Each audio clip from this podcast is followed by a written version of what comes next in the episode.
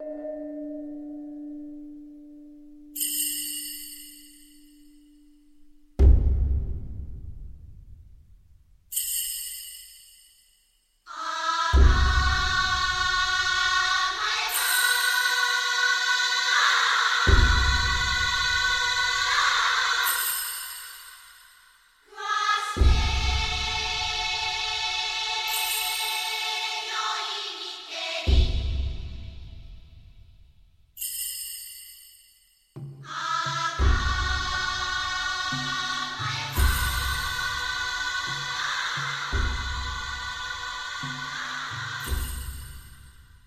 欢迎收听《地球硬化》，大家好，我们看完《攻壳机动队》了，我是随喜。嗯，大家好，我是看完《攻壳》电影之后一脸懵逼的海蒂。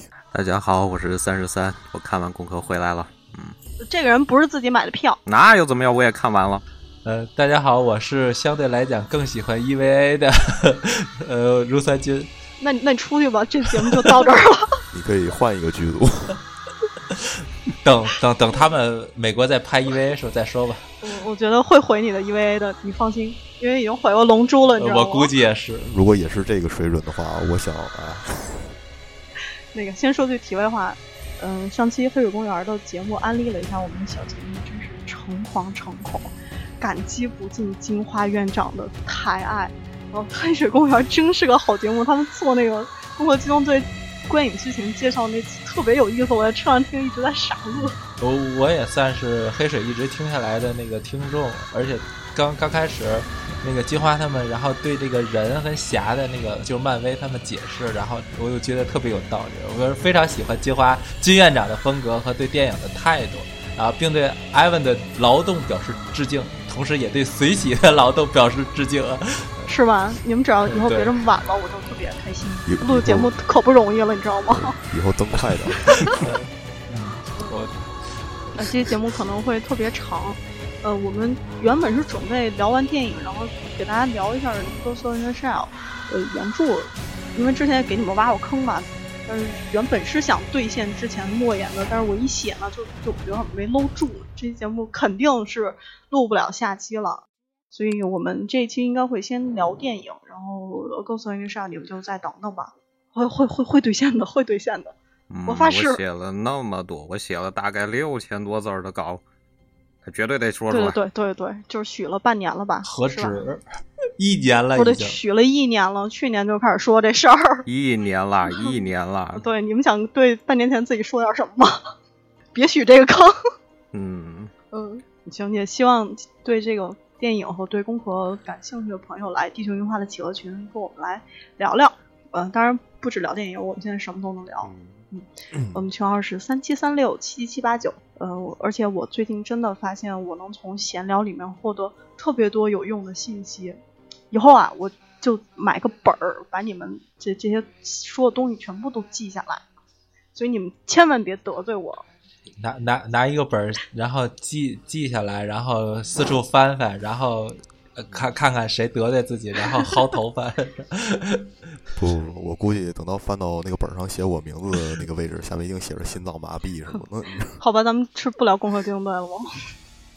还要闲扯吗？不不扯了吧，对吧？行，闲话到这儿吧。对，本来就挺水的。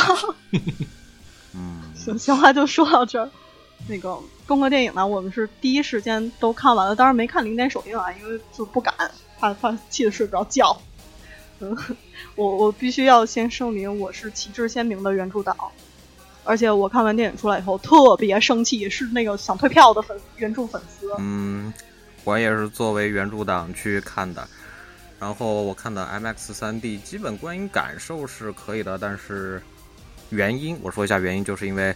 我根本没有抱着去看《攻壳》的态度去看的。对你看的是宫壳 啊？对我之前跟人打赌，这东西就是一个女版的《机械战警》，然后我还赌了两桶全家桶，然后耶，我赢了，外加电影票。嗯，我觉得你没赢，因为它不如《机械战警》，还不如啊？对，真的，他他啊，他撑死了也就魔力女战士。嗯，对对对，等一下，等一下，好像又忍不住了。别别别，咱开始别这样。那个有听众们反映。极其反感随喜随声附和般的冷嘲热讽，是吧？嗯，这个听众老爷们是是上帝，嗯，但是上帝太难伺候了。你们有的人愿意听骂街，有的人愿意听硬核，你这样我特别难做人，你们知道吗？而且我我在开场的时候已经旗帜鲜明的说我是原著党了，所以我可能后面基本上是有我很高的主观嗯偏见吧。我我刚在豆瓣打完分的时候，我就看到了随喜怒打一星，我就大概能猜到原著粉丝们炽烈的怒火了。嗯，我去电影院看完之后，其实我感觉还好啊。然后第一反应就是，啊，随喜会看完之后会是什么反应？非常好奇。不过，总之我我觉得应该不会很好受。我看完的反应是退票，能不能退票？我看完的那个，我看完的那个体验其实很微妙，就是我去的那个影院，它闻起来都像工壳，就是那个香港的那种臭水沟的那个味儿。然后你们想想我的心情是个啥心情？那你应该挺入戏的呀。嗯，你这影院闻起来有臭水沟味儿，这不容易。我觉得一电影吗？那应该加分啊，这个应该有加分。就是那影那影院周围真的闻起来就是那味儿。行，好吧。嗯，当然做节目是应该客观公允的，对吧？所以我们聊《攻壳》这个电影呢，还是要从优点和我们不满两个方面说。呃，当然我我们尽量优点多说，不足轻描淡写吧，好吧？你们你们你们也控制我一下。嗯，尽量尽量拉着你。好好好。嗯 嗯，好，尽量不让你说脏话。嗯嗯，先介绍一下这电影的基本信息。呃，《攻壳机动队》电影是衍生自《攻壳机动队》的动漫作品。嗯，本作呢是第一次被改编成真人电影的大荧幕作品，是由派拉蒙制作并发行，导演是鲁伯特·山德斯。然后这位选手呢曾经指导过《白雪公主与猎人》。嗯嗯，然后咱们看一眼编剧。变形金刚的编剧，然后看看获奖情况啊！万能钥匙拿了一次土星奖，然后变形金刚二三四三次金酸梅啊，一次获奖两次提名，嗯，棒棒哒！干得漂亮，我的导演！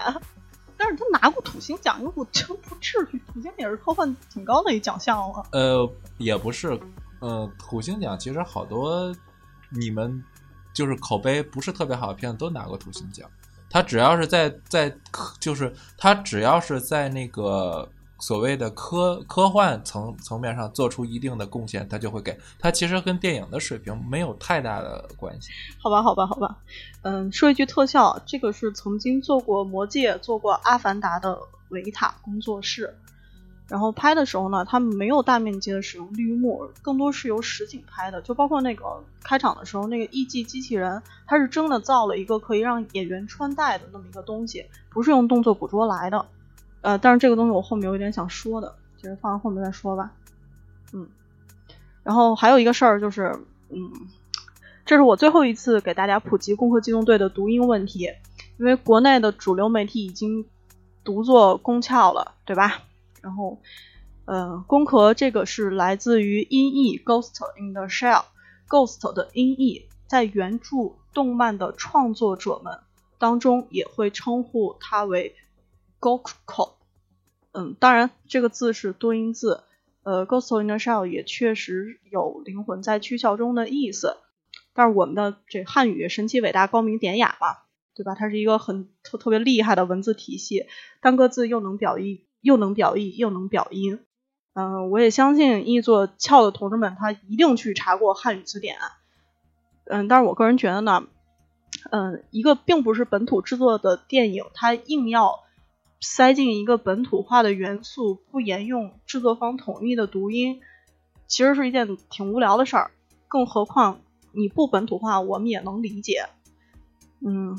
呃，当然，这个解释也很无聊，所以这是我最后一次解释。呃，我我我我关于这读音，我我我有一些想说的啊，就是说，所谓这个现在普遍都念宫窍，这个是派拉蒙他们就是做的一个定义，就是所谓的官方嘛，他们就是作为派拉蒙方，然后他们把这个音读定的翘，然后所以呢，现在。大家谈论的时候也出现了一堆正字先生嘛，然后就是跟这个对派拉蒙有认识字儿的人，我知道了。不是，就是说正字先生，然后跟这个传统的这些工科迷，然后就是在就是驳斥他们以前的念法。其实我觉得啊，就是这个字啊，到底念壳还是念翘，其实。嗯，我觉得大家跟随自己习惯发音就好，觉得哪个顺口就怎么叫。嗯，但是我觉得，说实话，如果要真的较真儿的说的话，其实这个字是应该念“壳”的。然后为什么这么说呢？首先就是可能大家并没有明白这个“攻壳机动队”是几个字什么意思。呃，攻壳其实它本身是那个攻击性装甲外骨壳的简称，简单来说，其实就是塔吉库玛。呃。其实那个攻壳就是塔吉库玛，而机动队呢，就是类似于特特警部队的那种编制，日本的特警部队的那种编制。嗯，而攻壳机动队的意思，其实就是驾驶着塔吉库玛的特特警部队，而日语的发音就是 kokaku kidoi tai，就是。攻壳机动队这五个汉字的音读，如果要是从音读角度上讲，就是从日语发音的角度上讲，这个字应该是念壳的。所以细抠的话，其实壳是正解，但是读翘的话，就是用的 Ghost in the Shell 这个。这个意思，然后从汉语的那个衍生义里面，然后衍生出那个黑客攻击那个躯壳内的意识的这个概念。然后其实如果按照这个去理解的话，读翘也不能说完全有错。我觉得就随大家喜好就好，就就跟你叫大石烂叫大栅栏，其实没有什么太大的 无所谓。其实你要认不认的呀？不是正字的话念大栅栏。其实说实话，我我我查我查大概大概。查过这个，其实大石栏的意思很有可能是因为古人的那个通假念念错了字，可能把“栅”念成了“山”。不重要，不重要，不重要。我觉得解释这事儿很无聊。嗯，对，解释这事儿很无聊。而且我就是，我现在觉得他叫“翘”挺好的，因为不承认他是工科。但是，但是读，说实话，我习惯读“工科”是因为“功翘”，我总觉得发音有点怪。呃，其实所以无所谓，随大家喜喜好就好。嗯，对，这种事情就是理解方面不一样嘛，看你怎么理解。对，嗯，行吧，那我们开始聊这个电影吧。后面要开始剧透了，同志们。嗯，当然是先说优点，优点多说不足，轻描淡写。嗯，我先说啊，这个我我特别满意斯嘉丽，真的，虽然她看着特别武短，特别奇怪，但是脸很美，真的真的很美。嗯嗯。特别精致。电影电影里其实还好吧，我这个不也是做了一些那个改变吗？对他脸应该修过，脸肯定修过，但是腰没给他修啊。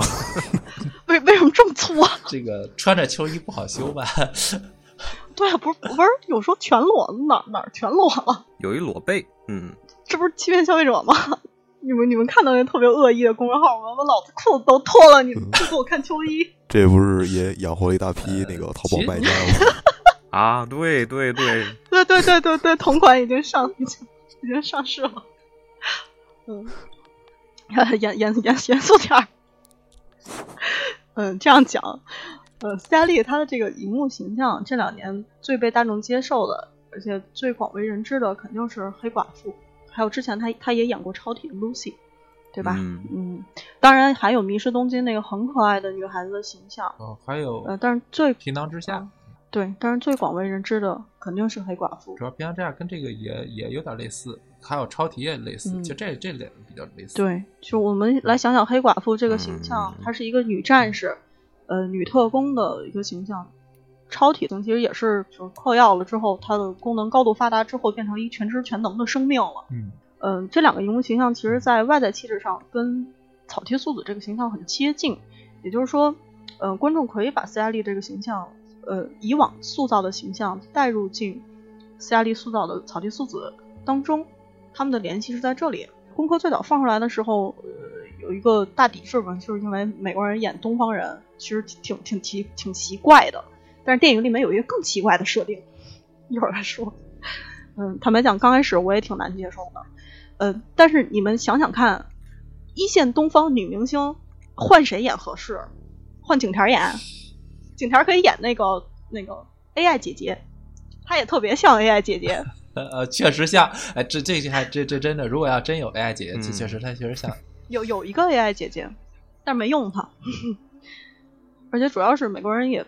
不是很熟悉这几个东方女明星，咱们经常走红毯那几位，不然经常弄错嘛。嗯，而且而且这个片子的受众其实没有那么大。如果再没有斯嘉丽的话，这片子真是得赔死去。对，现在已经赔一个亿了啊。嗯，所以呢，我觉得，嗯，导演就是选角导演在这个方面其实还是挺走心的，他能找到这个现实和作品之间的联系。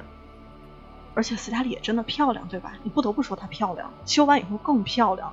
只有腰粗和五短这两个小小的缺点，但我我绝对是斯嘉丽的拥趸。虽然我不满意共和电影吧，嗯，这个是关于演员我的一个想法。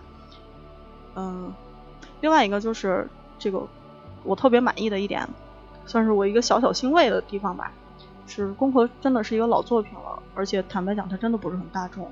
就我们几个人里面，真正全部看完的就只有我和三三。就他们两个这奇葩选手和二次元选手，看各种各样我我连一点兴趣都没有的那奇怪的片子的选手，都没有真正看完过《共和机动队》。所以坦白讲，这个东西不是很大众。共和电影呢，它既然搬上大荧幕，它用一个更宽的传播方式，让好多人知道这个作品。而且我也真的知道有很多人因为这个电影去补了他的原著，去补了前作。嗯，我觉得这个可能是我对电影最满意的一点吧。而且斯嘉丽功不可没，对的。呃，而且我很欣慰一点就是，这最起码他这一次他他解决他解决这个斯嘉丽的方式，他就是用了一个日本的灵魂，然后。欧美人的外壳的那么个形式嘛，他这种形式，我觉得比最起码比云图的那个方式好。云图这个用用西方人，然后活活靠化妆化成那个亚洲人，那个才是恐怖的。但是云图你有一个奇妙的乐趣，就是数他们的脸，呃，是特别好玩。嗯嗯嗯，看了好多遍。嗯 嗯，哦对，还有一个我呃比较喜欢的一点，呃，当然也是我最遗憾的地方，估计是三十三最不满的地方。你知道我要说哪场吗？嗯，就是草剃素子在触摸一个人类的那场戏。对，我觉得这场戏 没亲上是吧？嗯，可恶！那预告片都有了，他居然正片没有，欺骗消费者，退票。嗯，我我是觉得这个剪片的尺度，哎，真的好难理解。这个是一全年龄啊，他他都只有一裸背，所以不亲上肯定有他们的考虑。你还是得让人把钱挣了。我我理解先挣钱。但是我现在觉得，其实反而现在有很多影片，尤其像这种小众，尤其可以挖掘深度的影片，拍二级片要比拍这个全全年龄或 PG 十三的这个年龄，其实不管从口碑还是从票房上，都会更好一些。他们要有你想这么明白，中国就不这口碑就不至于扑街了，也能挣着钱，对吗？你努力好吗？我 说回来，说回来。这场戏是我觉得最能建立草剃素子人物的这一场。草剃素子在触摸这个人类，然后开始怀疑自己是什么。嗯，这场戏的气质特别好。这个是在电影里面鲜少不用那种很傻、很直给的方法去建立人物，并且有作用的一场戏。但是坦白讲，这场戏跟后面又割裂开了，它又没有什么太紧密的联系。到后面又变成一个很傻蛋的剧本，变成好人好，坏人坏，好人干掉坏人，所以很遗憾。但是这场戏我很喜欢。嗯，我说完了。我我的优点有三三大点吧，三三个大点。然后首先第一个优点就是大量的原漫画分镜的那种还原，就是原动画分镜的那种还原和原著彩蛋的一些，就是所谓原作的那种彩蛋。会让很多原著粉会带来挺多的嗨点的。不不，你不是原著粉。呃，当当然，这个也确实是这个片子的一个最大的问题，因为因为这么怎么说呢？就是说，宫壳终究不是星战，就是像星战他们那种粉丝看到的东西，就是像星战七出来一个千年隼，然后一个黑武士，然后粉丝都能欢呼半天。那攻壳的可能的受众更关心的是。这个你这个故事能不能挖掘出来跟以前的前作一样的深度？哎，啊，对，这个可能是因为这个粉丝的角度不太一样，所以可能就是他的那种粉丝梗就可能包括就像魔兽的那种粉丝梗，就是那种啊一个小鱼人哈在那叫一下，然后粉丝可以高兴很长时间的这种粉丝梗。然后可能就对你们这种粉丝就影响力就很小了。不过对于我个人来讲，其实我还是挺吃的。然后我我看到里面很多就是还原的和那个那种彩蛋，我看着挺开心的。然后我还特意总结了一些，然后我我大大体说一下，就是说它剧场它它这里面总共致敬的部分，而且它不光是剧场版的第一部。它它整个的有剧场版的第一部，然后剧场版的第二部，包括 TV 版，然后它呃，大家可能都知道，就是像那个一开始那个傀儡的制作过程，然后这个是剧场版第一部的那个开始，然后包括素子的纵身一跃。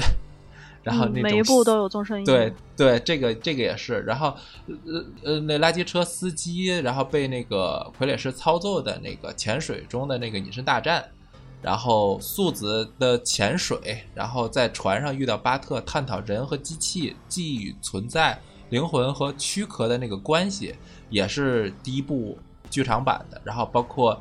最最 最有名的那个素子和战车战斗的那个肌肉肌肉掀战车盖的那个镜头，基本上是照着分镜直接来了一遍。然后九世所谓他化身最后结尾的那二五零一和素子躺在一块儿，然后被那狙击枪打碎脑袋，这个也是第一部的还原。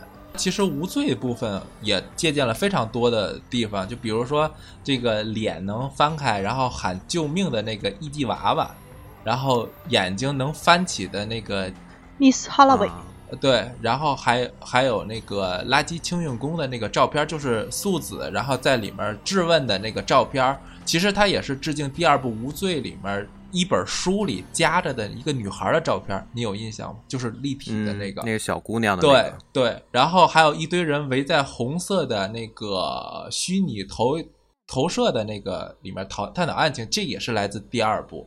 包括连那个投影消失之后，老头子坐在那里的那个分镜，然后叫住那个这那个电影里是叫做素子，然后那个原原原本的那第二部是叫叫住巴特，呃，不是叫住那个托克萨，然后他也是。分镜也是一模一样，呃，然后包括巴特和他的爱犬巴基杜，巴基杜的这个情节也是来自第二季，呃，就这这个第二部的那个情节，还包括其实巴特在酒吧里掏出机枪扫射对手，其实和第二部的那个中国这个酒馆餐馆里面扫射那个中国黑帮其实也是类似的设计，然后还有一些其他的部分，就是像。斯嘉丽，然后被锁起来，她跳钢管舞的那部分的那个服装，其实是来自于那个她比较新的起源里面的那个红色的那版。所以，我不管是你们对这个故事有多，但是这个导演其实，嗯，还是用了很大的心思。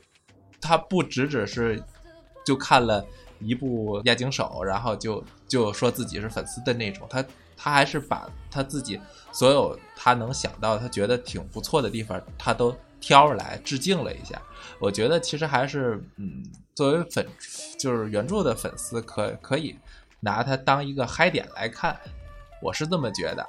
然后，然后第一会儿我反驳你。呃，对，然后第第二呢，是从服化道，然后包括这个整整整体的这个所谓的城市大场景的搭建上，然后美美术的这个设计上，我觉得还是带来了非常棒的视觉效果。当然，这个里面有本身就有原著的功劳，不过也有就是那个《银翼杀手》啊，包括《第五元素》这样片子的影子。然后那个三 D 的霓虹灯的那种城市城市的那种就是俯视的那种场景，还是给人带来一定的良好观感。然后第三呢，就是我觉得这部影片的整个的部分的动作镜头，其实设置还是挺有加分的。比如说素子的钢管舞的螺旋梯啦，然后。素子的，就是在艺伎电子脑的那个深浅中的那个状态了，还有闪烁的电光棍在黑暗中的那种打斗，那种闪眼睛那种感觉，还有包括，呃，在这里面的老头子，然后拿着托克萨的那个左轮手枪，然后化身黑社会老大的这种战斗能力，然后还是你你的嗨点真奇怪，还是真的奇怪，对，不是。你不觉得那那一段就是北野武，然后出来那一段特别像一些日本的那种黑帮片儿？对偏黑帮片儿的那种那种那种气气质出来了。其实我我看着还是觉得挺有意思的，然后能带来一些不一样的观感。那个不就是北野武的气质吗？对，这就是北野武气质。所以这是整整整体来讲，就是我觉得优点，嗯，就主要是这三点。嗯，行，一会儿我再说北野武的事儿。嗯。嗯，我看完这个片子，首先哈，这个片子的画面，注意啊，这是画面，那还原度真的高，但是它也仅限于它的画面还原度真的高。然后，像那些复刻的那些艺伎人偶、垃圾工啊、信仰之月、手撕坦克这些这些画面还原的神桥段的还原。几乎照抄，都不是说，都不是说翻拍的什么的状态来，分镜头都一样。嗯，真的是个铁粉啊，这绝对是押金手的铁粉啊。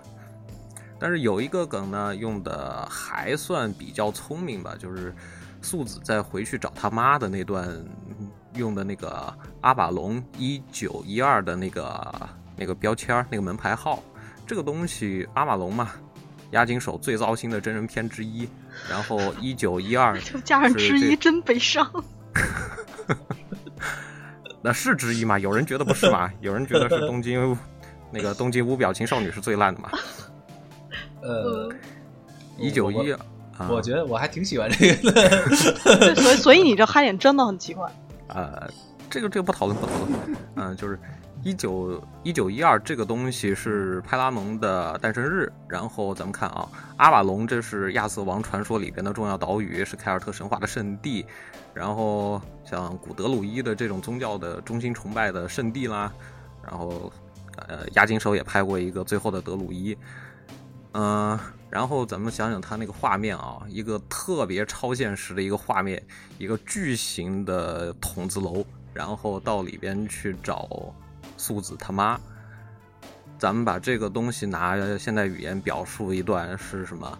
连起来超现实的梦境，然后是从电影开始啊，然后要从电影里边去寻找自己的家园，去从造梦的机器里边去找这个梦中的彼岸，种着苹果树的岛屿，那里有英雄传说。电影带着人们去找回自个儿的家，或者找回那个幻影中的乐园什么什么的。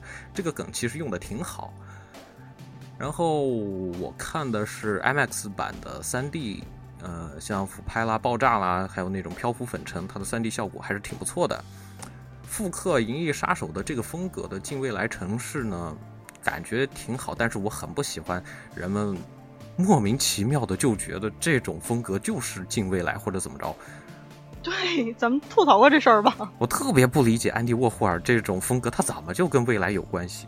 所有拍未来的片子，他全部用这种风格。没有没有没有没有，沙丘。啊，好吧，就是很多美国的这种片子，他用很多，不是所有，好吧，我纠正一下。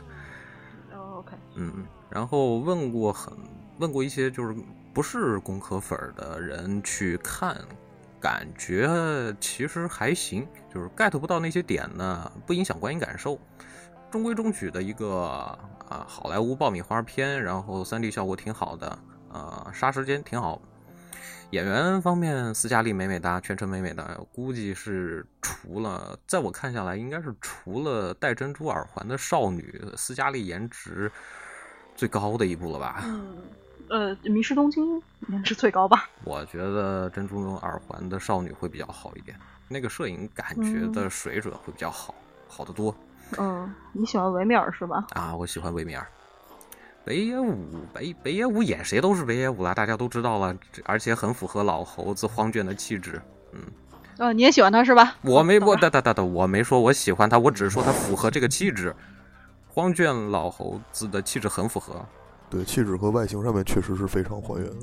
外形其实还好，其实说实话，老猴子的外 外形，我我想起忘了谁说了，他这个外形就是三人嘛。啊，对嘛，对嘛，对嘛，对嘛。然后素子男女通吃的梗保留的还算好，但是有一个很重要的吻呐，吻呐，那个吻呐，那个表达他去探索自个儿是个啥的那个段子，为啥没了？因为不让播，你把《侍郎正宗》那漫画放出来就不让播了。我总觉得三三真正纠结的是因为吻没了吧？也不是，关键是去关键是整个世界所有的版本都是没有那个吻的，又不是说中国不让播，那美国让播呀，这种事儿。就是为了商业考虑嘛？就是啊，对吧？观众拉低，拉低，拉低，多卖票。嗯，海琳娜？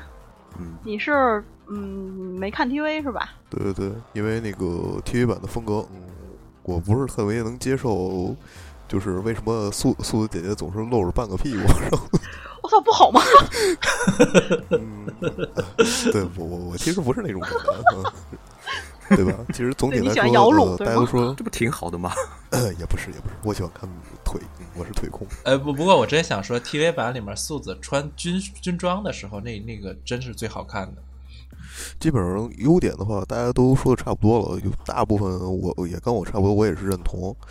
嗯，你要说比较好的地方，我可能比较吃就是刚才三三说的那个，他营造那种近未来风格那种城市感，这点我感觉还是我能接受。再有一方面就是片头开始的时候，就是给我的感觉很像以前我看那个第五元素的时候的那种感觉，应该算是一个年代回忆吧。然后这点上我我有 get，然后。再就是 北野武，北野武虽然说是跟原作里面老猴子那个造型，就是胖瘦什么的有点偏差，但是基本的那种日本就是日本老硬汉那种形象吧，我觉得还原还是不错的。嗯，我想说你们对呃科长的角色认知可能出现了偏差。哎，不就从政客变黑帮了吗？对，不是那凭什么呀？讲不讲道理？嗯，行，该说不满了是吧？可终终于可以吐槽了，对吗？对，到你到你释放的时候，拦拦着点，拦着点，拦着点。干得漂亮！真的憋死爸爸了。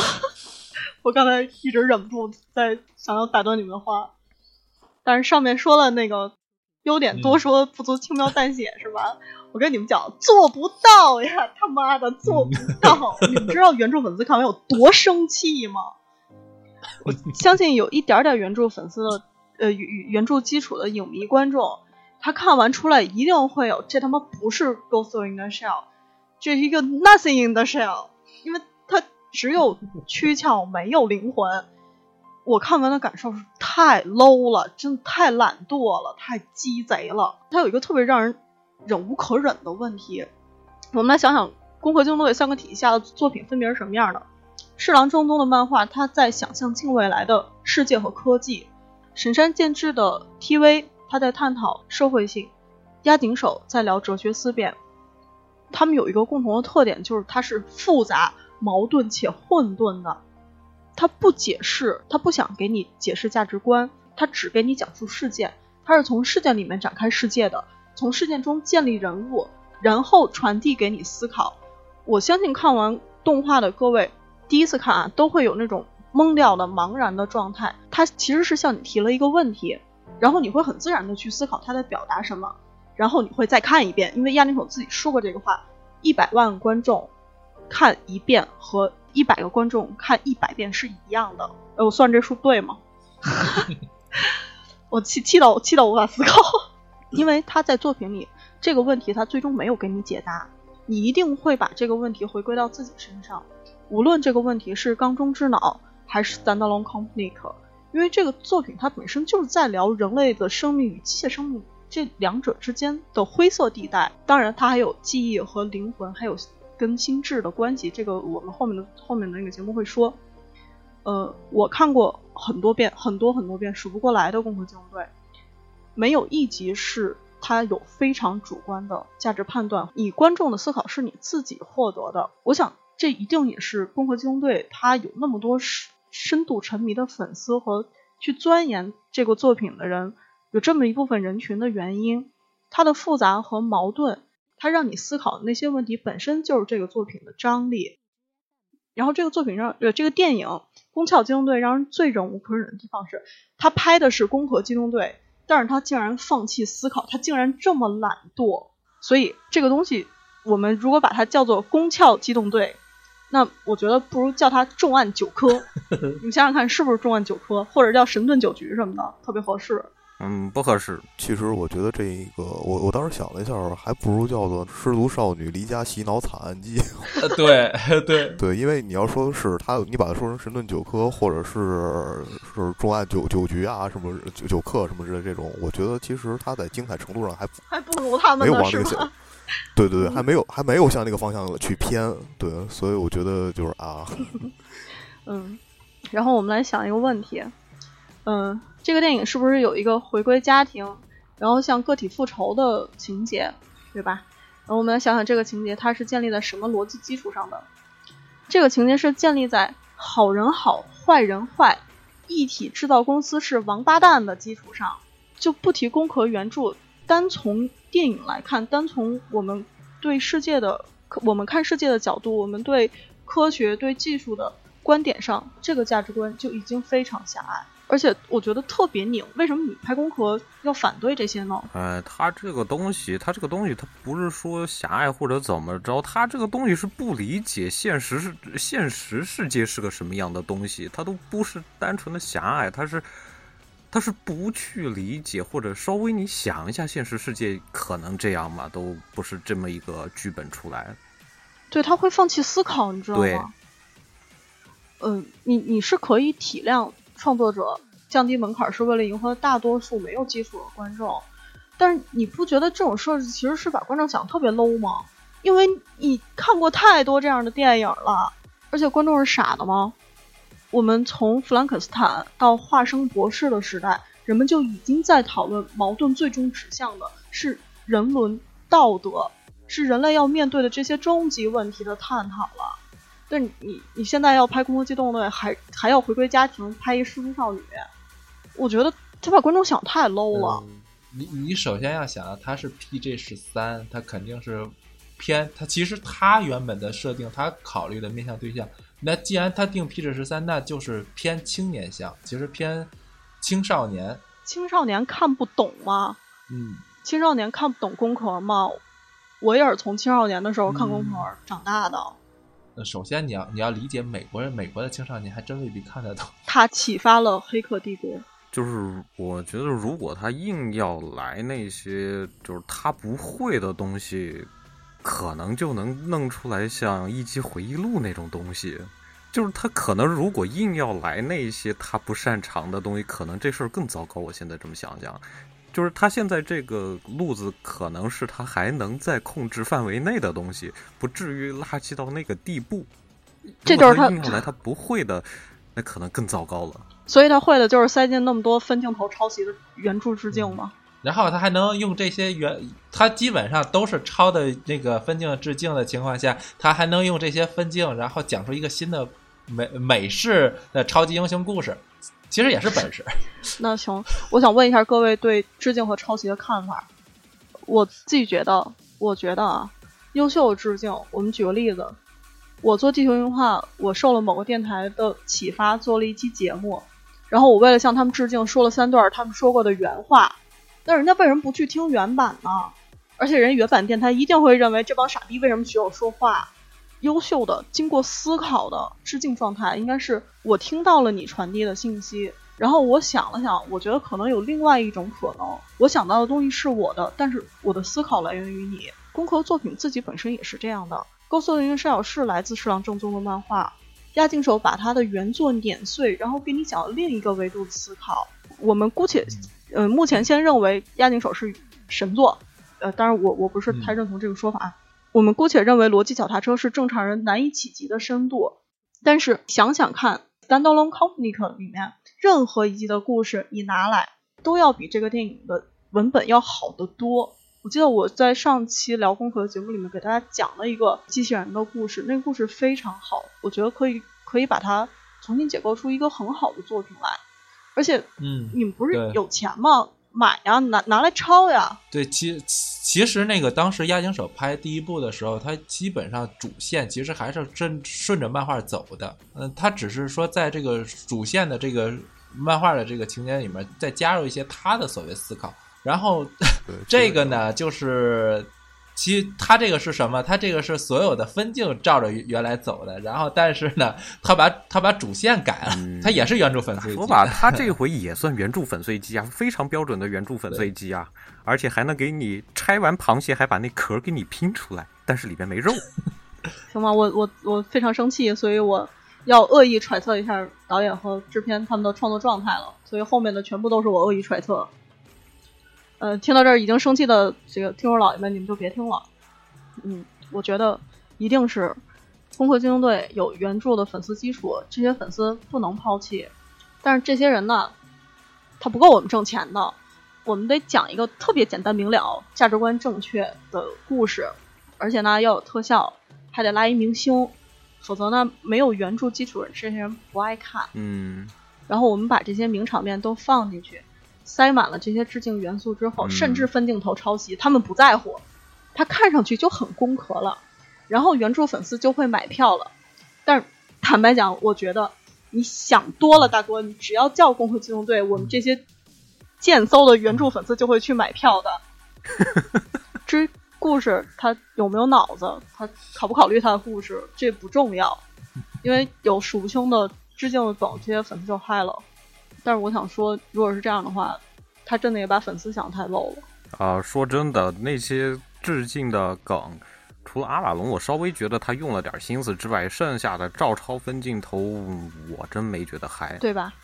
嗯。然后我接着说，嗯，这些没有原著基础的观众，你给他们特效，给他们明星，他们也很好糊弄。你不需要给他们建立人物。不需要传递理解，呃不不需要传递这个人物的情感，你给他讲一个自洽的故事，这些人就就特别容易满足了，就完成任务了。这种鸡贼心眼儿，它只可能造成一个结果，就是票房和口碑双扑街。而且事实也就是这样的。我我觉得 就是很奇怪，我不太觉得派拉蒙的制片方们想不到这样弄会费劲不讨好，他会两边不讨好。他其实现在这情况就是两边不讨好。其实当时，呃，这个斯皮尔伯格他那个梦工厂，他买完这个版权，他想拍，就一直一直拖到现在嘛，都没有拍。其实也是可能考虑他不好改编的问题。而且吧，就是他们这帮美国佬的编剧们去理解东方这个这套哲学思辨或者这套灵魂的理念，对他们来说真的有困难。对他们来说，最熟悉的东方思考。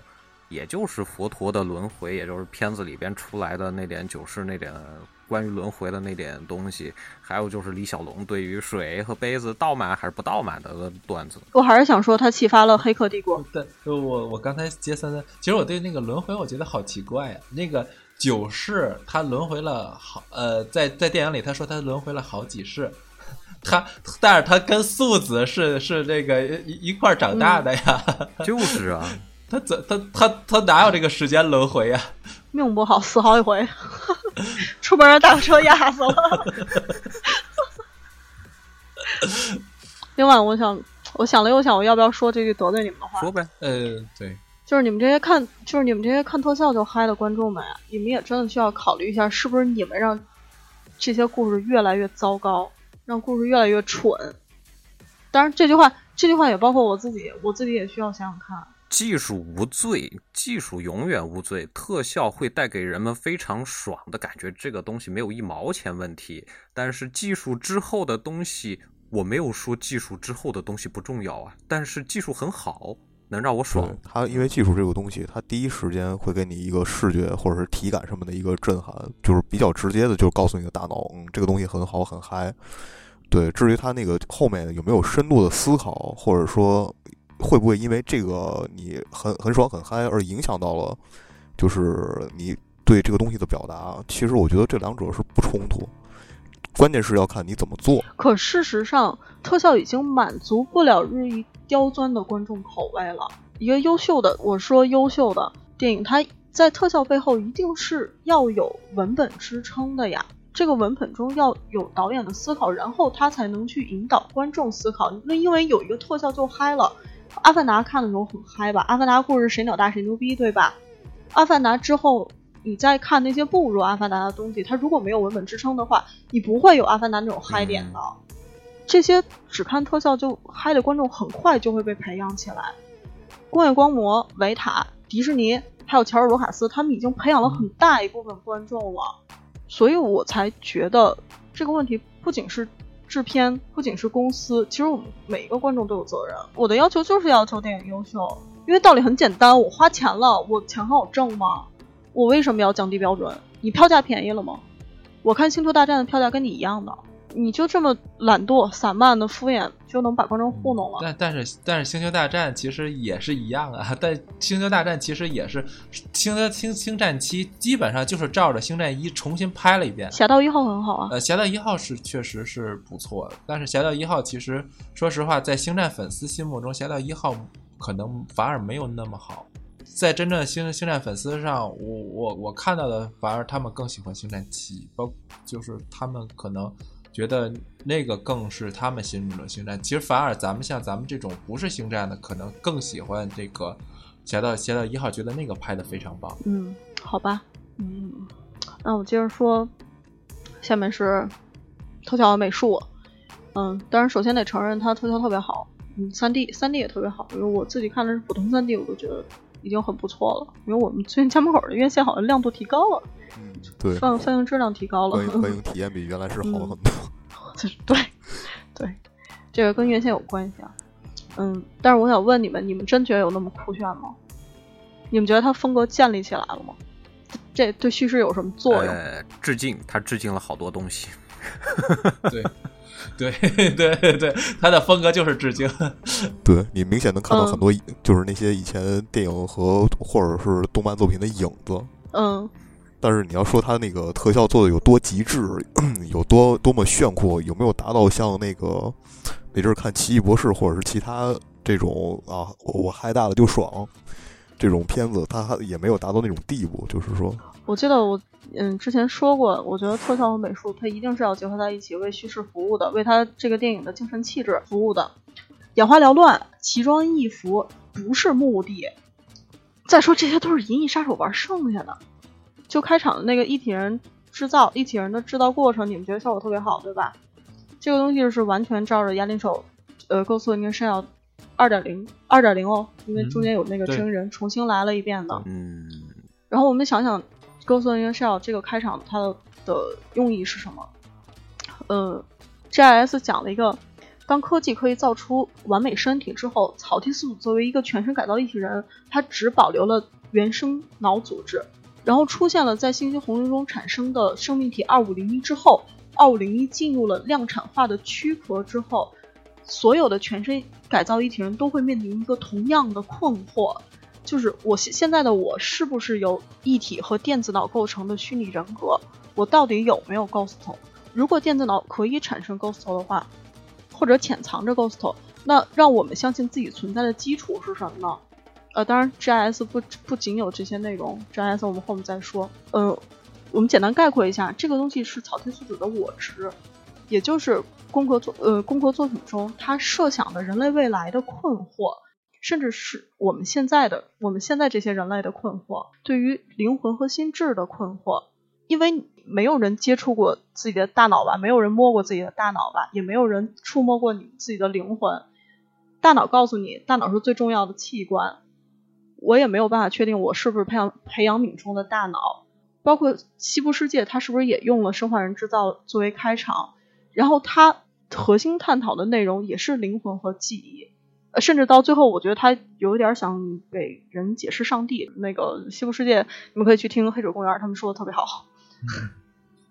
嗯，这样的东西，它配合音乐和美术，然后给你一个充满仪式感的开场，它就可以让观众确立一个对电影气质和调性的预设。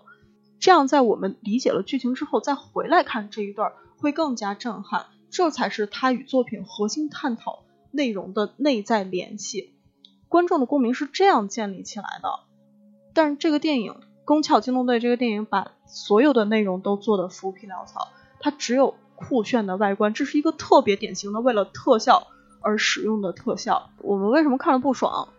是因为它没有在为这个电影的精神气质服务。当当然，当然是这电影首先它得有啊。说吧，首先他得有，呃，就是他的这个特效使用应该是导演的这个水准问题。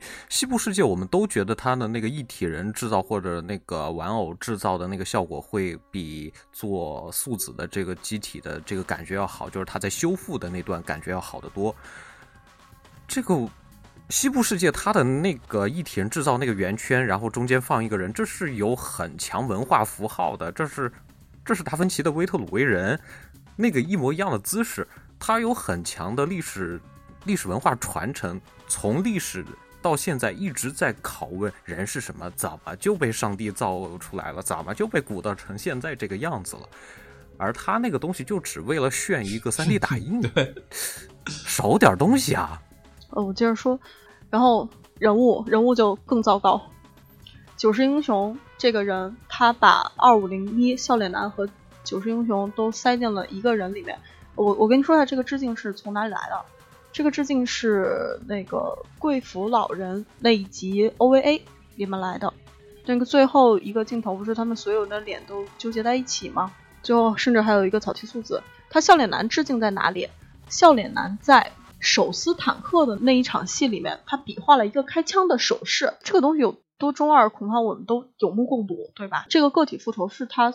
所有行为的内在驱动力，呃，可能还有找对象吧。我我我我我我想了半天，我我我原本说笑脸男，我想了半天，我说我没看到笑脸男呢。哦，你你说是对，比划笑，我我我我想到了，嗯，对我我觉得这里就完全是废戏。你到底要用这个动作给观众造成一个什么样的印象？我我觉得给我的感觉就是唯恐他不够中二。你会有为什么大哥？你为什么要这么做呀？你是为了酷吗？就特别奇怪，帅就足够了，帅就足够了，是吗？至少导演可能这么想。是吗？不是，关键是关键是，我觉得其实不够不够。如果要是说你要是用这个开枪的这个手势的话，其实你要是说做分镜的话，你应该是最好的选择，就是说。他在那儿比，然后砰一下，然后你可以接巴特，然后用那个他就是动这个动画里面拿的那个枪，然后开枪，然后打在他身上，然后接他这个，或者是你哪怕或者是说你用那个狙击手，就是那个独眼的那个狙击手，然后他开枪去接这个动作，他并没有，他是素子，然后隐身，然后过来跳过来，然后后边就是接的接的那个手撕坦克的那个那那场。那就跟那个枪其实对不上，就是就是什么什么意思，对吧？对，我我我们聊到首次坦克这场了，是吧？就嗯，首次坦克这是我看特别嗨，我看了无数遍的在动画中的一场戏。我当然我也很高兴的来大荧幕上看再看一遍，但是你们看的爽吗？还还是挺爽的。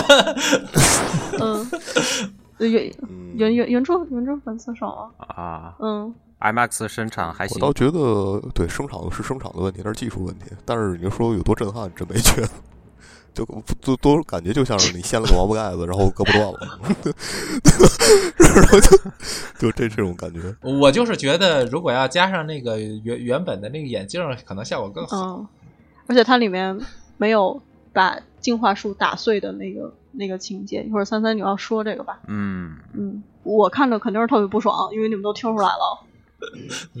在 JS 里面，这场戏是一个什么样的状态？是草剃素子这场战斗是放手一搏了，他带着这单兵机动作战武器就去徒手斯坦克了。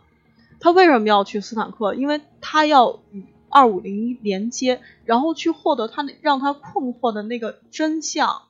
就即便这个真相不是答案，他也去追求。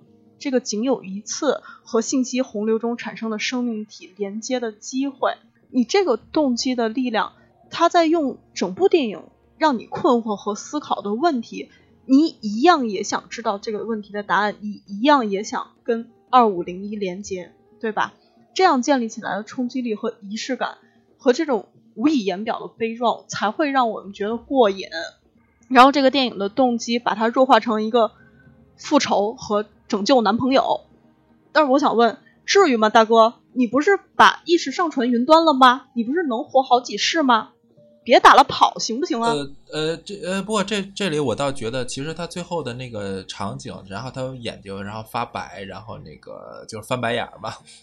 然后那个那个那个那个那个，其实我感觉他应该是把自己的意识已经上传了，他已经走了。他那个其实也是还原，就是说，就是像那个素子最后说的那个话，就是说我永远活在那个就是你的身边，就是在那个原本的他那个台词是致敬的那个原版的那个。这不是巴特说的吗？对，就是素子对巴特说的，然后这里是这个九世对素子说的，然后他临死之前脑袋炸之前，让他翻白眼，然后他把意识就传走了。我觉得应该是，如果如果他想拍续集的话，我估计可能会是这么个情况。可千万别有续集了，赔这么多钱没有续集。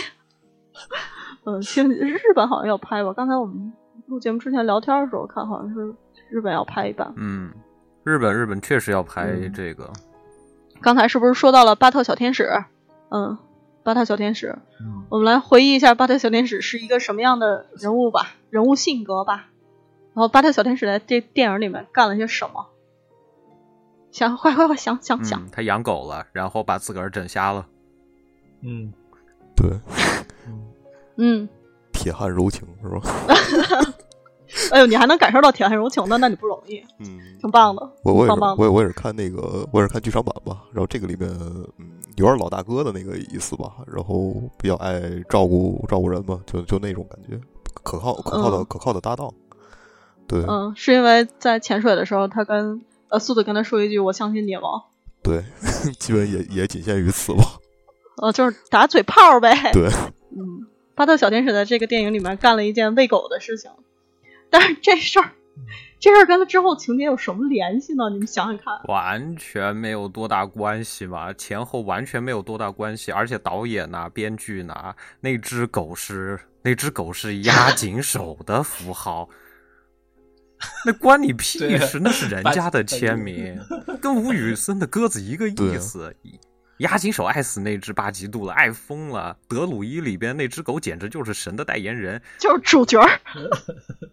不，刚刚开始他那个去喂狗，刚开始他第一只跑出来的狗不是巴吉度，我我还没我还觉得可能换了只狗，完了 最后跑出来真的是巴吉度，哎，我就在那种没有那狗不是巴吉度，不是最后他最后跑出来的那个，嗯，你又不是押金手，你把人家的签名放上去，你几个意思啊？而且专门弄一场戏放一个别人的签名，我也真是佩服，心真大。呃，不是，其实巴基杜还是挺有用的，就是最起码在在无罪里面，我特别喜欢无罪里面最后的结局的那个镜头，就是托古萨带着，就是就是巴基杜还不巴基杜了，那个巴特和那个托库萨，然后去回家，然后送他女儿礼物嘛，然后那个他女儿抱着那个娃娃，然后这个。巴特抱着巴基杜，然后互相对视，那个这个点睛之笔。对，它是一个，它是一个三方对视，娃娃、孩子和狗。巴特呃无罪里面，巴特喂狗是一个关键情节啊。对，他用买狗粮推进了特别重要的一个剧情，这是守护天使在无罪电影里面第一次出现。我觉得哪怕是我刚才说的那个地方，然后你既然是抄那个什么嘛，抄经典嘛，这个这么经典，你就抄一下呗。这么经典，你你哪你抄一下呗，在最后，其实我觉得哪怕到最后你这么抄一下，都算点睛之笔。你这样用上，我都觉得巴基兔算是没白出场。嗯，对，问题就是你把这段戏摘出去，它对这剧情一点影响都没有。就是我看完之后觉得这东西就是废戏。你哪怕贴个狗粮广告也行啊。嗯，好像有糊成一片的一个中国什么牌子广告吧？没注意。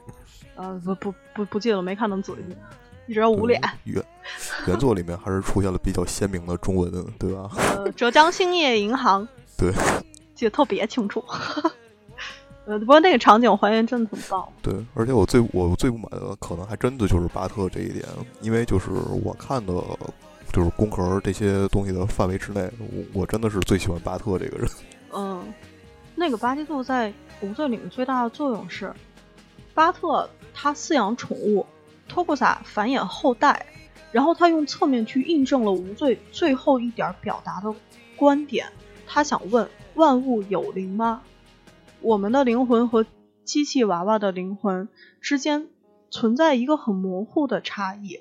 里面有一句特别重要的话，是草剃素子说的：“是守护天使说的，原文是鸟血惹人怜，余伤无人问，能发声者是幸福的。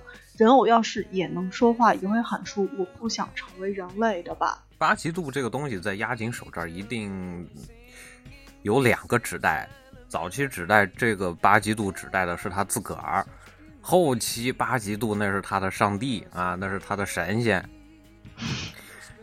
你如果想用这个梗，这导演如果想用八极度的梗，把这个梗往出用，你把它的内核用进去也好。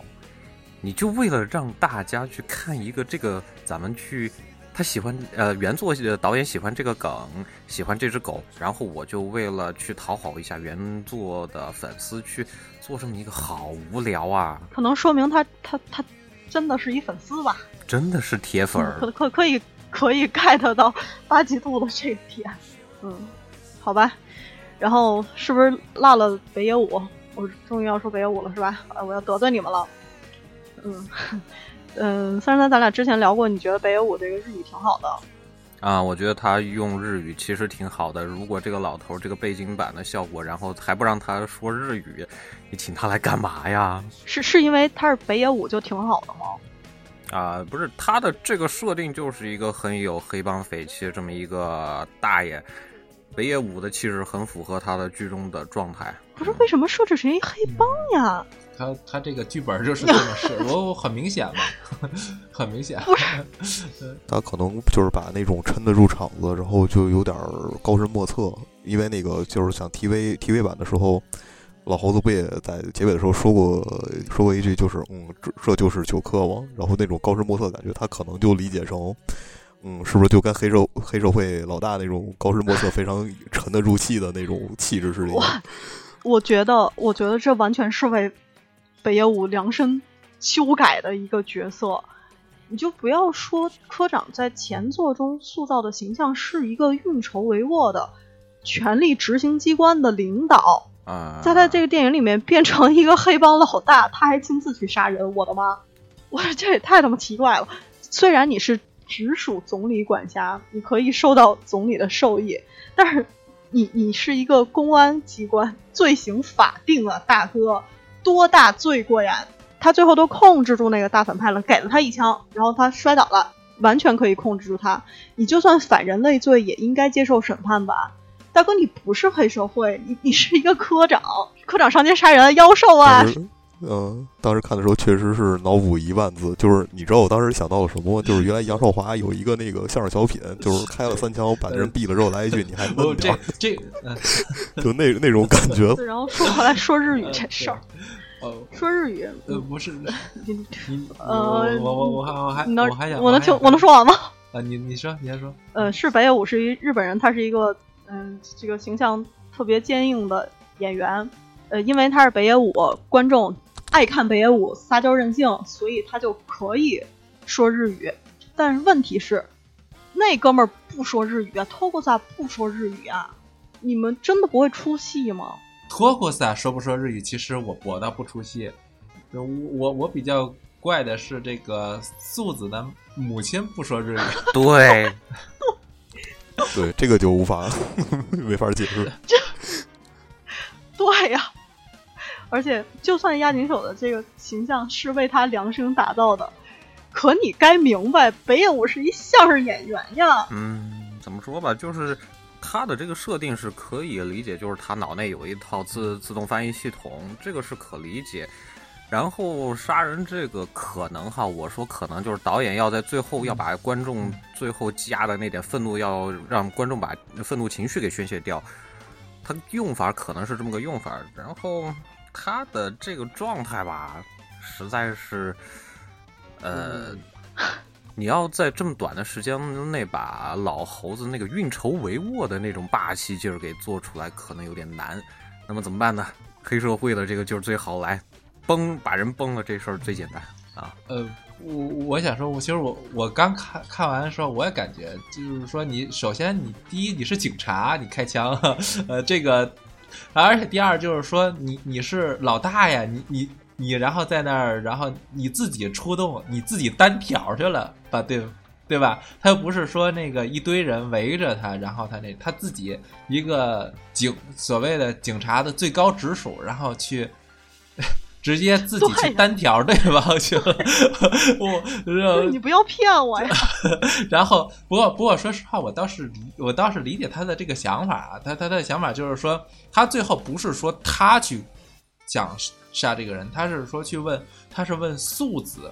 说你你就是我听你的，你想怎么着？然后就是说，从素子的角度上来讲，就是说他第一是我你是我的属属属下，然后我罩着你，然后那个，然后第二是他就给素子，然后一个所谓的就是人格还原，就是说他已经正式就是真正的成为一个人类。所谓就是在在这在那个北野武的那个心里，就是说我拿你当人当我的下属，然后他去祸害你，我给你个机会，然后你说怎么样，我就给你给你报仇，这么个感觉，就是说他有一种这么个感觉。但是我觉得这个用的真的不好，他这个设定太怪了，呃，然后就你不能用编剧遥控器去。去展开这个设定，对他这个设定就是他的想法是所谓，他可能更想要立这个素子的那个所谓最后，然后的那个那个，但是这个，而且为什么到底为什么要问草地诉讼，我还是不明白。他就是说，就是说，呃，首先他是被害者嘛，对吧？然后我我现在有这个机会，我可以替你报仇。第二是，你我不是作为一个，就是。所谓的生化人，或者我不是所谓的机器人的那个角度，不就是所谓我不是拿看塔吉库玛的那个眼光去看你，我是拿一个真正和我一样的人类去看你，我去询问你的意见，然后如果你说干掉，我就替你复仇，有这么个概念在里面。哦，好吧，嗯，你们能说服自己也是不容易。呃呃，但是我不是很理解为什么呃。托克萨的枪最后给了他，给了北野武开，然后而且不过他那个设计挺好看的，就是在里面，然后就是最后把那些袭击他的人打死之后，然后他把那个换子弹，然后把枪撒一撒在那个尸体去鞭尸的那种那种那种那种那种氛围，还真挺日式日式黑帮片的那种感觉。好吧，嗯，我要说的基本说完了，听过瘾吗，听众老爷们？我我好像没骂街是吧？哎，没有，我我已经我已经控制住自己了。不容易，不容易，不容易。嗯，我我我们分级，我们分级是可以分在 PJ 的。没有没有，我们节目没人听。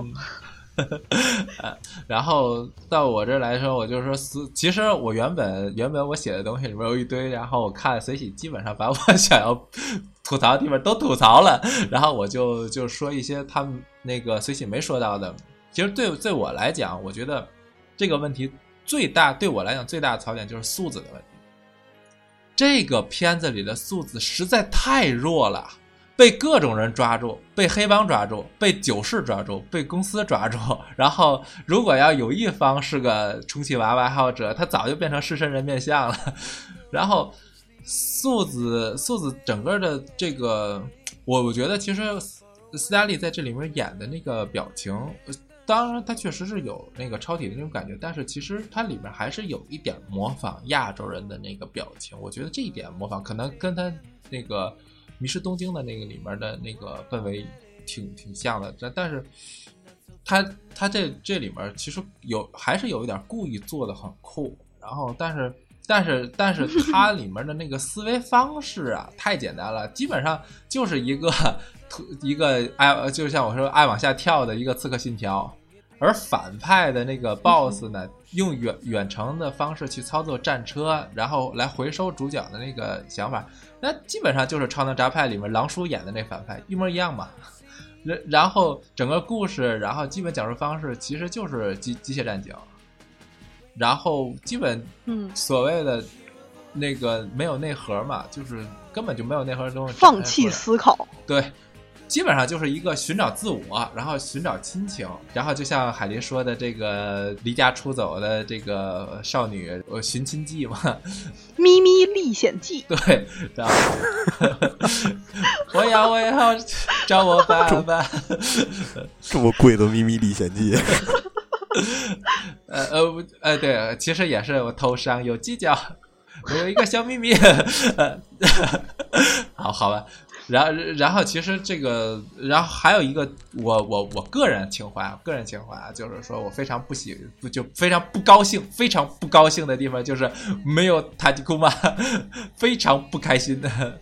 呃，然后我其实我我觉得我不太理解这个电影的设计。如果要是我的话，我会选择会出现塔吉库玛。其实你不管是从你看像那个以前的。呃，银河护卫队里塑造的那个树人，还有像那个大白，嗯，他他有一个很明显的对符号，他还好卖手办啊。对，对我这是我最想说泰迪空嘛，然后他的那个子贡像的那个设计，然后他的那个可爱和包括其实它里面又能延展出深度，然后他的战斗力又很强，他的手办会非常的好卖，呃，他不用。我我不是很理解他的想法，就是我是这是从商业角度上去想这个问题。我觉得他最有可能赚钱的地方其实就是在周边手办上，但是他没有用这个，这个我觉得是他其实从他的出出就是所谓拍摄方他们团队最大的一个失误。嗯，反正看完电影我稍微有点想买那个火战车了。嗯，我觉得坦克，我觉得我最有兴趣的是那个义气娃娃，那个东西看着好贵。对对对对，那个一级娃娃我也很喜欢。有一个网站上可以买。对啊，那个东西就是好贵啊，跟我没有关系的贵啊。然后，呃，我我我还有一个问题问，就是说，如果要是说你们拍这个电影的话，你们会从什么样的角度去拍呢？我的话，我可能会用就是《黑客帝国》动画版的那套东西去拍这个玩意儿。哦。我的话，嗯，可能会用那个侦探的那套故事来拍这个东西。啊，就是你会拍摄一个按侦探方式、侦侦侦侦探那个刑刑侦剧的方式去去做这个东西。嗯，就是让美国佬去做这种东方式思考这事儿，想都不用想。呃，是那那就让他去做他们最在行的那种东西就好了嘛。刑侦，然后几层故事嵌套或者多线叙事，就拍一个。啊，虚拟现实，然后真人，然后有现实，有反正有几条线这么跑，这么个故事，大概是这样。TV 第一集，TV 第一集就是那个他们家是佛教徒那个，然后拿口香糖粘住啊，对，那个确实是不错，那个是，对吧？对对，基本对。海林呢？我的话可能更加偏向于，就是如果真的有机会的话，我想把它拍成一个类似于那个硬核亨利的那种视角，比如说第一视角，我我草剃素子，然后怎么怎么样，然后。经历这些事情，用一个这种视角来往下进行叙事。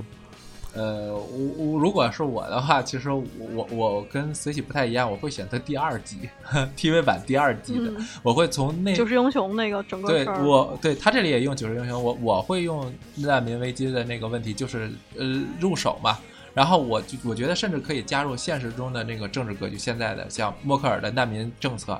英国的脱欧，川普上台，中国崛起，朝鲜的宫斗戏，然后韩国的闺蜜事件，包括日本的这个所谓的他们的呃现在的这个修宪，这些都整个事件加进去，然后按照个别十一人的那个框架，然后可以做一些改编的，把这个展示出来，做出其实可以类似于什么愤怒的小鸟啊那种，然后纯 纯那种就是。所谓政治讽刺的那种东西，我觉得这样其实会做出更有意思一点。我我有点觉得你那个，觉得电影九十分钟，呃，一百二十分钟体量装不下。是是是，但但是我觉得其实可以缩编一些吧，可以这有些东西可以缩编。走一条线已经很精彩了。嗯，对。就是韩国同志们拍朴槿惠那事儿拍了吗？早晚会拍出来的。你们把基本的缺点都说，我就说几个 bug 吧。这个连缺点都不是，这个是严重 bug，躲都躲不过去的 bug。就是咱们想一下，这个汉卡公司这个行为完全让人没法理解。你是做科研的，做实验的，你做的这个叫什么？超级士兵人体改造计划嘛？只要发个招募广告，排队排出三条街了，好不好？谁需要去动军队去抓难民去做实验呢？谁会用这种东西去做呀？对啊，一个一个正常的公司，呃，就是哪怕像现在的那个咱们现在的那个真人钢铁侠埃隆马斯克，呃，他要做的那个东西叫 Neuralink 的那个公司，他就要做那个那个那个脑子的那个叫什么啊，脑机接口的那种东西，他就要做这个东西啊，控控制意，他有必要去做难民的这种东西吗？他有必要去抓人来做实验吗？根本不需要的，好不好？对呀，犯罪成本好高的呀。而且像素子终于放弃吃脑残片了，终于放弃嗑那些让他变傻的药了，他终于恢复记忆了。那个记忆的视角为毛是第三视角？谁家的记忆是上帝视角啊？对对对对对 对，然后记忆中看到了自己。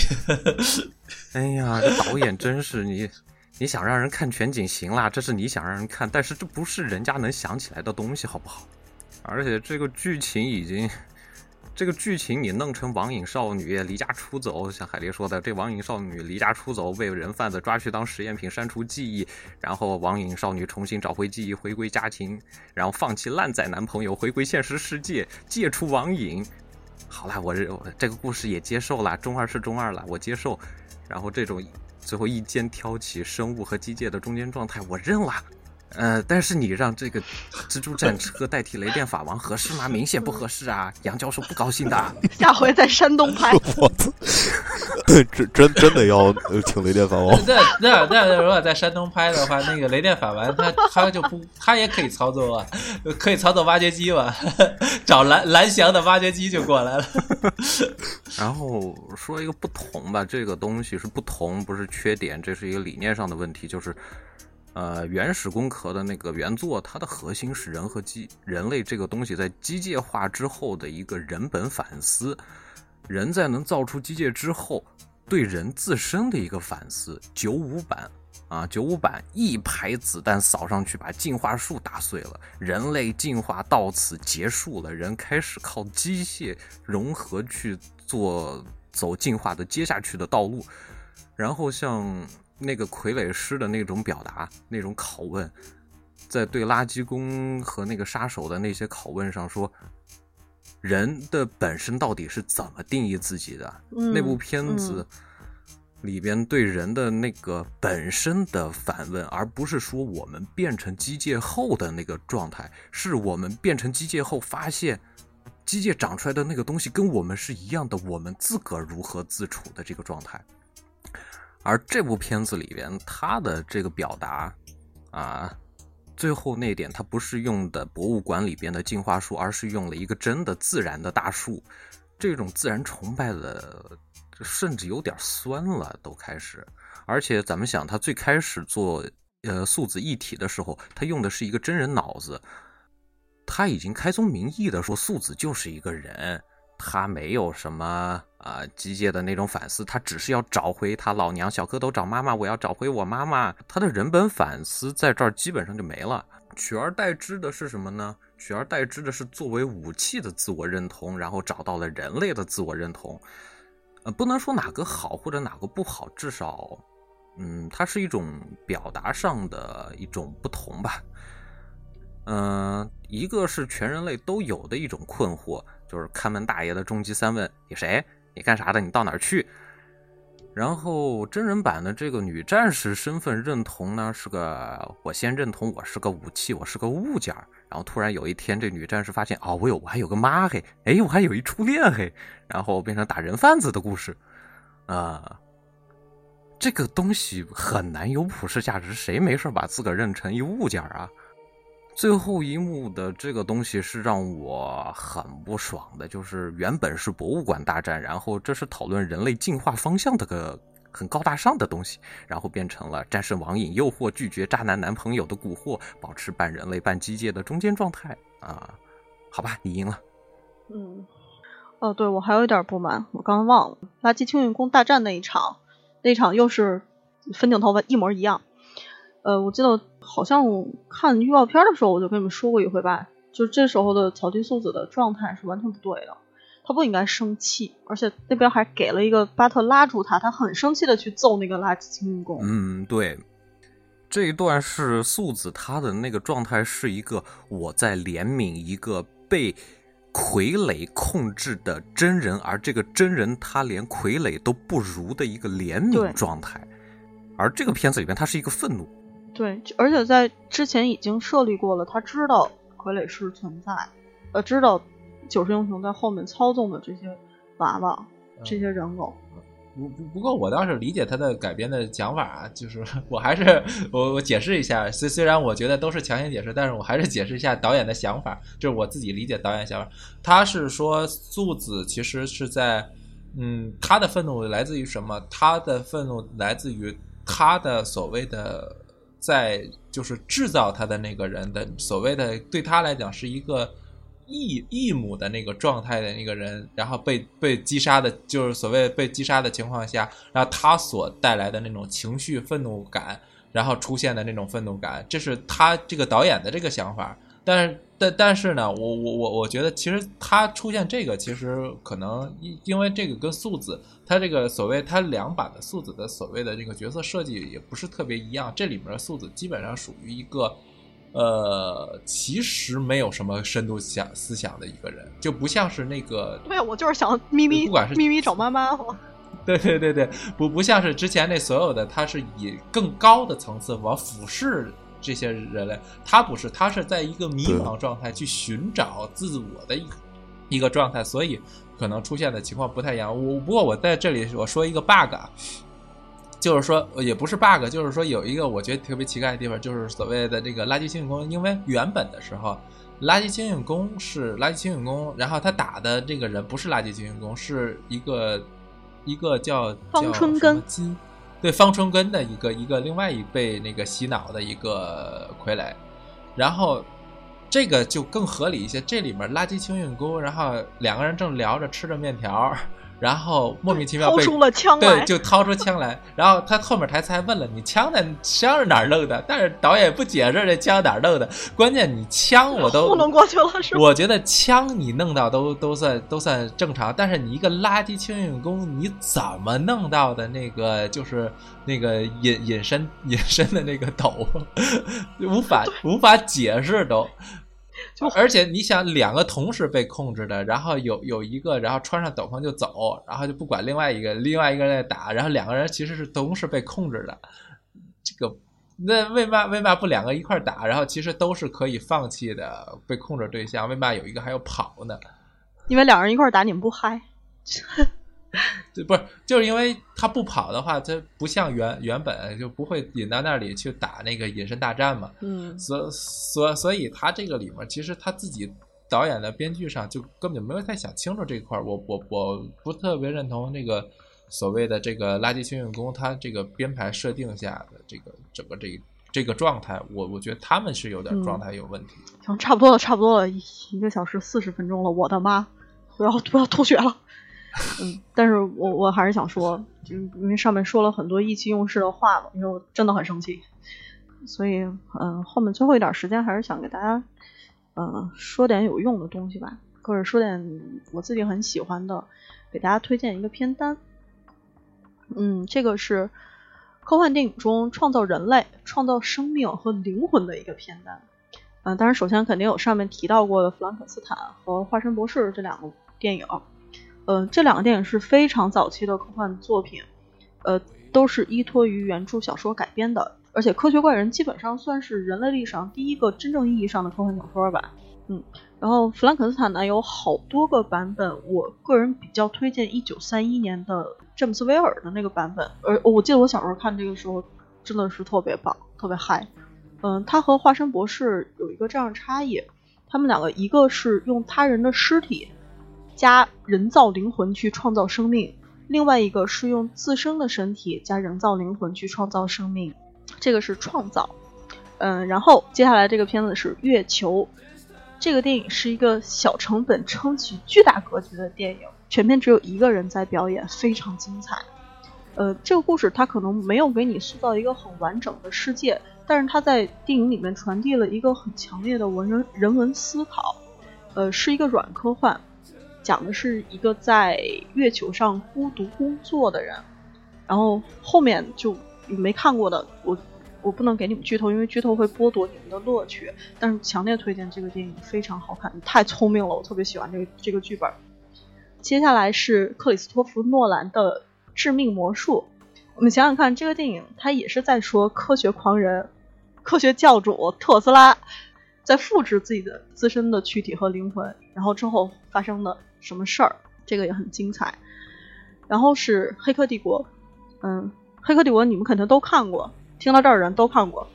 嗯，说这个的意思呢是，这个才是真正的成功的改编和致敬的电影。它来自于《攻壳机动队》，来自于《银翼杀手》。嗯，接下来是《机械姬》，这也是个小成本。我最近特别喜欢小成本。嗯，简单讲就是一个，嗯，他在讲 AI 有没有灵魂呢？嗯，我觉得这个电影是目前我看到的解释或者表现图灵测试最精致和最微妙的一个电影。而且它最后也没有真正给你答案，它是一个开放性的，让人可以思考有很多问题的结局，特别有意思。然后是《银翼杀手》，呃，《银翼杀手》导演剪辑版一定是雷格利斯科特自己剪的那个版本哟，上映版不是《银翼杀手》。嗯，推荐这个的理由是，嘿是你找一个阴霾的下午，然后带着你心爱的姑娘或者小伙子。你们两个如果能开开心心的看下去，并且看完还能讨论的话，那恭喜你，你获得了爱情。我就这个这个观点，我是不是在群里面给他们说过？有一个人愿意跟陪你看四个小时欧洲文艺片，他一定是爱你。有四个小时在一块儿干点别的更爱干的事儿吧？看什么这个呀？不是你，你要是你要是你要是看四个小时那女性隐者，不效果更好吗？不是看完女性隐者还蛮不这这咱们私下再说。嗯，然后接着说《银翼杀手》这个故事是这样的，他在聊一个很微妙的东西。他说，如果 AI 的灵魂不源于人类的设计，那么它是否将视为一种变异？就特别像二五零一。因为毕竟我们人类在成为人类的过程中，也经过在这个过程里也遭遇了大大小小的变异和进化，对吧？然后我们想想无罪的结尾，草剃素子变成了一个什么？他已经脱离了人类的价值观，幸福已经是他不考虑的那那个东西了。变成了 Lucy 吗？我的 这回头再说吧。这个，嗯，我还没想好怎么怎么说无罪。嗯，这个回头再说。另外就是《银翼杀手》。马上要北美上映了嘛？那当然，这个这个电影我也很忐忑。但是在拍那个降临的那个他拍的，不是雷格利斯科特监制的吗？呃，对他监制，他监制，但导演是那个拍降临的那个那个那个那个叫什么？可你该明白，雷格利斯科特是片场暴君，北美姜文。呃，我我觉得有雷格利斯科特在在后面，嗯，帮呃降临的这个导演去把持他的剧本，应该不会出什么太大的问题。但是我也很忐忑。因为也是一个，也是一个翻拍嘛，现在翻拍就特别心惊肉跳。那个韦伦纽瓦，韦不过韦伦纽瓦，其实我我觉得他也是一个控制欲非常强。我觉得他，我觉得可能他可能更占主一些。终究雷雷斯科特现在可能他更主要的可能还是在拍他的异形，他更嗯，普罗米修斯二是吧？嗯，对对。那么接下来最后一部就是普罗米修斯。当然，当然也得看雷格利斯科特那个导演剪辑版，他特别喜欢导演剪辑版。我觉得这个电影是他问了一个真正的终极问题，就是我在我是谁，我从哪儿来，我要去哪儿，而且非常好看。呃，雷格利斯科特他本身就特别擅长这个命题，一个是宗教，一个是哲学思考。呃，我觉得普罗米修斯这个电影，它有一点儿在给你讨论上帝。他是有一种导演对于上帝或者是造物主的理解和他的思考，因为神照着自己的形象造人，他终究是照着自己的形象创造男女，就是圣经那章忘了，嗯，是这样一个电影，而且最主要的是，这个电影是真正告诉你特效在为剧情服务。我也想推荐一个东西，就是，呃，也是日本产的阿童木，嗯。这个我还蛮想推荐一下的，聊机器和人的关系，聊这个社会性的东西，其实阿童木是一个聊得很好的东西，而且咱们这儿是四月七号是工壳上映的日子嘛，嗯，那也是阿童木的生日，的生日，对，Go Go No Yasashi，去看日本的动漫原原著，不要 看那个电影版，对对对对，呃，最后还有一点点时间，我争取在两个小时之内把它完结。其实，其实我本来还准备一个故事的，但这故事太长了，我不讲了，你们自己去百度吧这个故事是刘慈欣的《诗云》。呃，我的意思是，我们在聊科幻电影，我们在聊《攻壳机动队》，我们不排除在不远的未来，科技一定会超越人类的大部分功能，这是一定的。但是，艺术通过思考的创作，可能是我们目前作为只能囿于原子塔身体，或者是培养皿中的大脑，我的灵魂在世界上留下的最后一点点遗产，浪漫的遗产，还有。十分钟，你最后给你们放首歌就两个小时了。最后最后给你们安利幅画，我们真的可能得考虑一下视频直播的事儿了，觉得要不然他们总得去百度。嗯，这个画是西斯廷教堂穹顶上的创造亚当。看过《西部世界》的同志们应该已经 get 到了。我们想想看，上帝那一部分的内容，他是上帝吗？想想看他是不是大脑？所以我们来猜测一下。或许不是上帝创造亚当，是想想看。我说完了，谢谢各位。我我，你刚才说这个安利幅画的时候，我脑子里想的是，下面我们来收听，然后谁某某某表演的杂技。我要把你最后这句话剪了。那么，谢谢各位，本期节目就到这里。谢谢直播间的同志们，两个小时就熬了这么晚，谢谢大家，谢谢黑水公园的金花院长。嗯，那么我们本期节目就到这里，你们等着 Ghost in the Shell 吧，拜拜，下期见，下期见，拜拜，下期见。Waiting beyond the world that we have known, beyond the world that dream could be, and the joy we have tasted.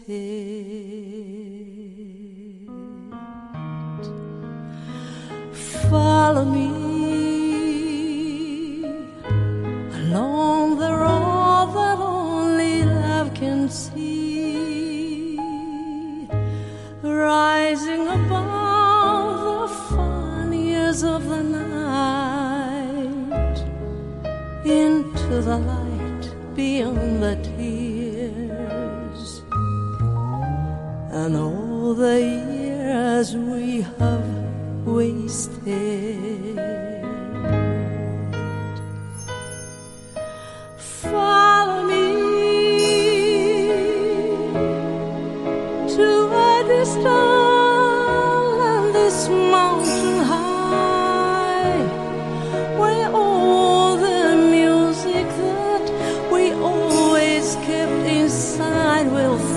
sky singing in the silence roar.